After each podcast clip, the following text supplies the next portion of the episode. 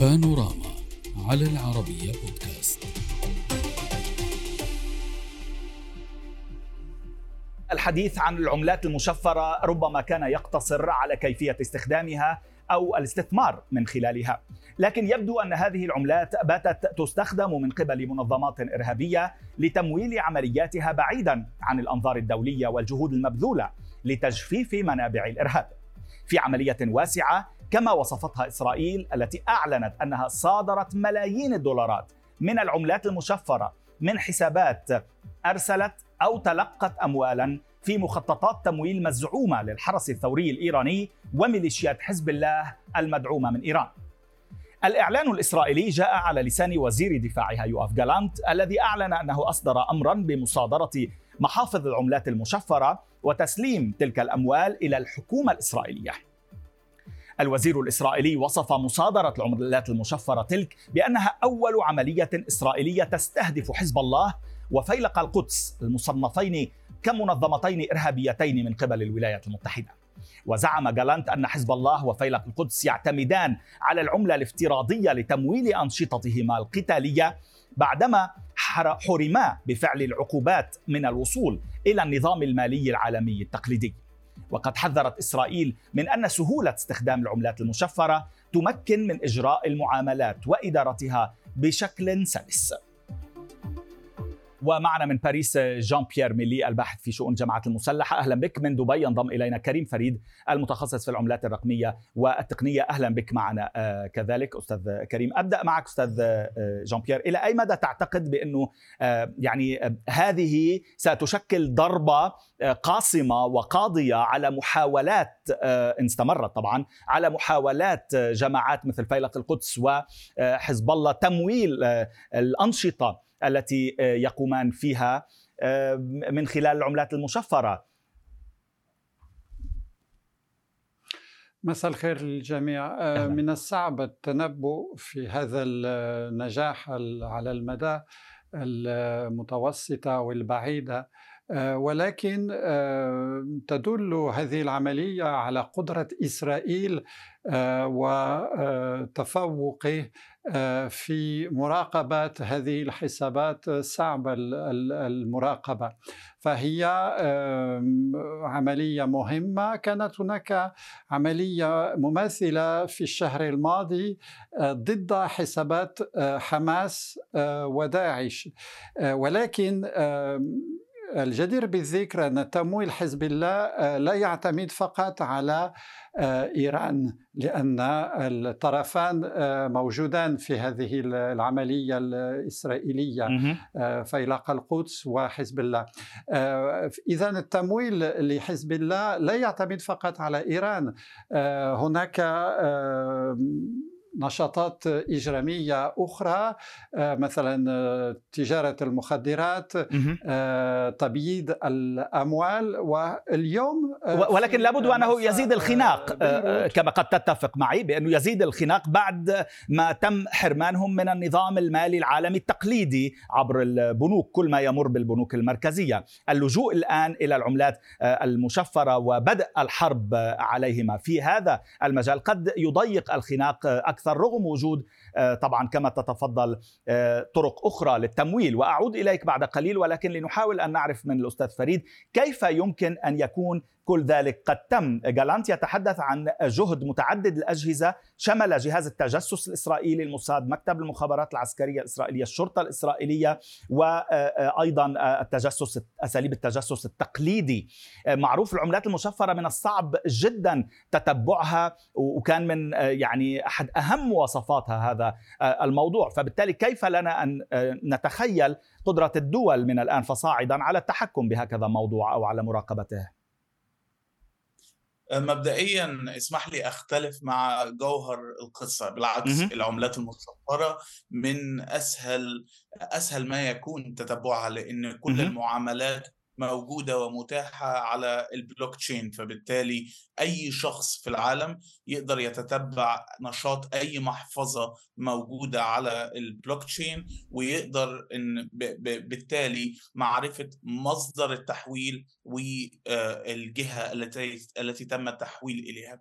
وهنا في نقطة تانية. مش المفروض إنه كنا نقول من البداية معكم إنه هي أكثر امانا بالنسبة للاستخدام لأنه لا يمكن تتبعها والوصول إليها بسبب الطريقة المعقدة التي تلجأ إليها في التشفير وبالتالي لذلك أيضا من أحد الأسباب اللي خلت هذه الجماعات تلجأ إليها؟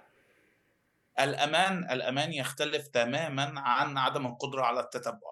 الأمان هنا إن عدم القدرة على نقدر نقول سرقة العملات المشفرة. ولكن في النهاية العملات المشفرة هي عملات ديجيتال هي عملات افتراضية. مم. الجماعات الإرهابية المختلفة بحاجة لتحويلها لعملات سهل تداولها في التعاملات اليومية لأجل استخدامها لايا يكن أهدافهم الغير مشروعة. وبالتالي حتى وإن كان سهل التحويل من جهة لأخرى سهل تحويل العملات المشفرة من جهة لأخرى ولكن ايا يكن الجهة المستلمة للعملات المشفرة بحاجة لدخولها للنظام المصرفي التقليدي من أجل تحويلها لأموال سهل. آه. عموما نحن نتحدث عن جهد استخباراتي كبير جدا بحجم آه، استخبارات إسرائيلية وربما بالتعاون مع آه، دول أخرى آه، وليس من بجهد فردي يعني كمان الموضوع يختلف ولو إنه يعني هذا غير مسبوق بالنسبة إلى ما قالته إسرائيل ويفكك بنية تحتية اقتصادية بهذا الحجم لتحويل ملايين دولارات سأعود إليك لأعرف أكثر عن موضوع الاستحواذ على تلك الأموال ولكن أستاذ جان بيير إلى أي مدى كما ذكرت حضرتك بأنه هناك طرق أخرى ما النسبة التي تشكله آه، هذه هل معروف ما هي النسبة التي تشكله هذه الطريقة تحديدا أي العملات المشفرة في هذه الأنشطة في تمويلها؟ آه، بالضبط لا نعرف تماما ولكن يبدو أن الأموال التي آه، تتنقل بهذه الطريقة آه، ليست بالكبيرة. طبعا هو نجاح إسرائيلي فالوزير يفتخر به وهو أمر طبيعي. ولكن النسبة غير واضحة كما العملية الإرهابية المزعومة ليست محدودة في كلام الوزير الإسرائيلي.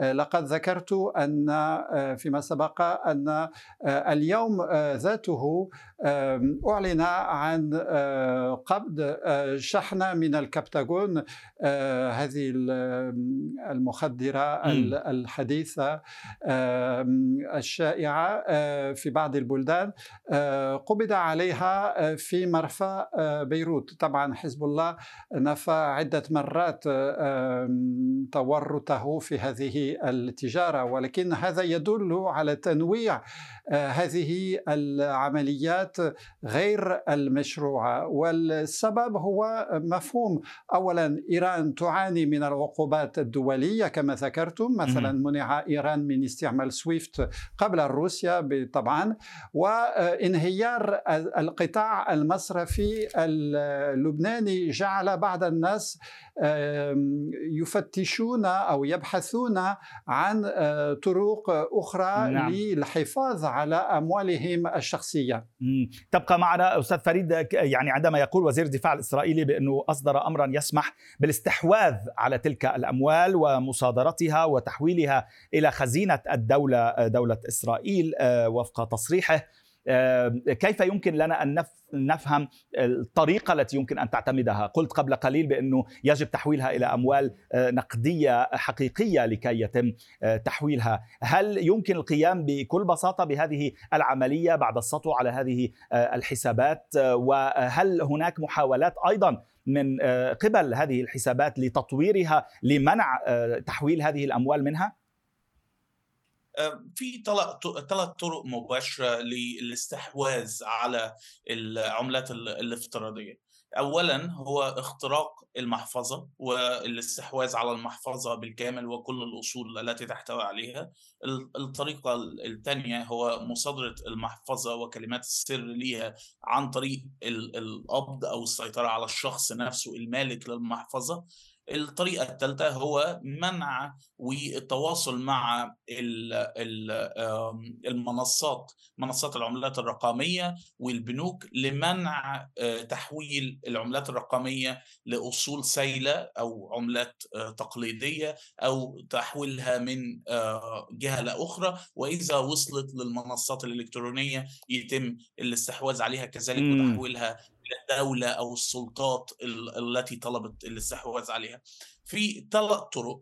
أعتقد نوعا ما تاني في مبالغة آه، نوعا ما من الجهات آه، اللي أعلنت الانتصار الكبير مبالغة في حجم الانتصار نفسه لأن آه، في طرق أعتقد أكبر بكتير بيتم من خلالها غسيل الأموال وتمويل العمليات الإرهابية. واعلن عن ملايين الدولارات. ربما نتحدث عن استحواذها أصلا هي كجماعات مسلحة على عشرات الملايين أو مئات الملايين إن لم يكن المليارات. لا نعرف الرقم الذي هي تستخدم حاليا كأرباح من هذه العملات المشفرة. إضافة إلى الطرق الأخرى التي تحدث عنها أستاذ جان بيير.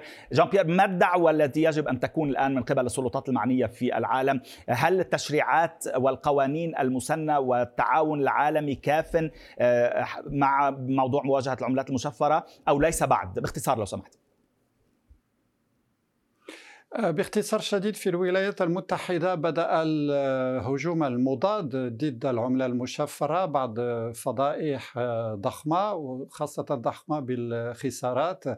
آه، ولكن أحد مدير الشركتين القوية في المجال Binance و Coinbase زعم أن بلدان الخليج هي عبارة عن إلدورادو عند أرض نافعة وناجعه لإزدهار البيتكوين. فحذاري حذاري ربما من المخاطر المواكبة للنجاحات لهذا المقطع لهذا القطاع المصرفي الجديد.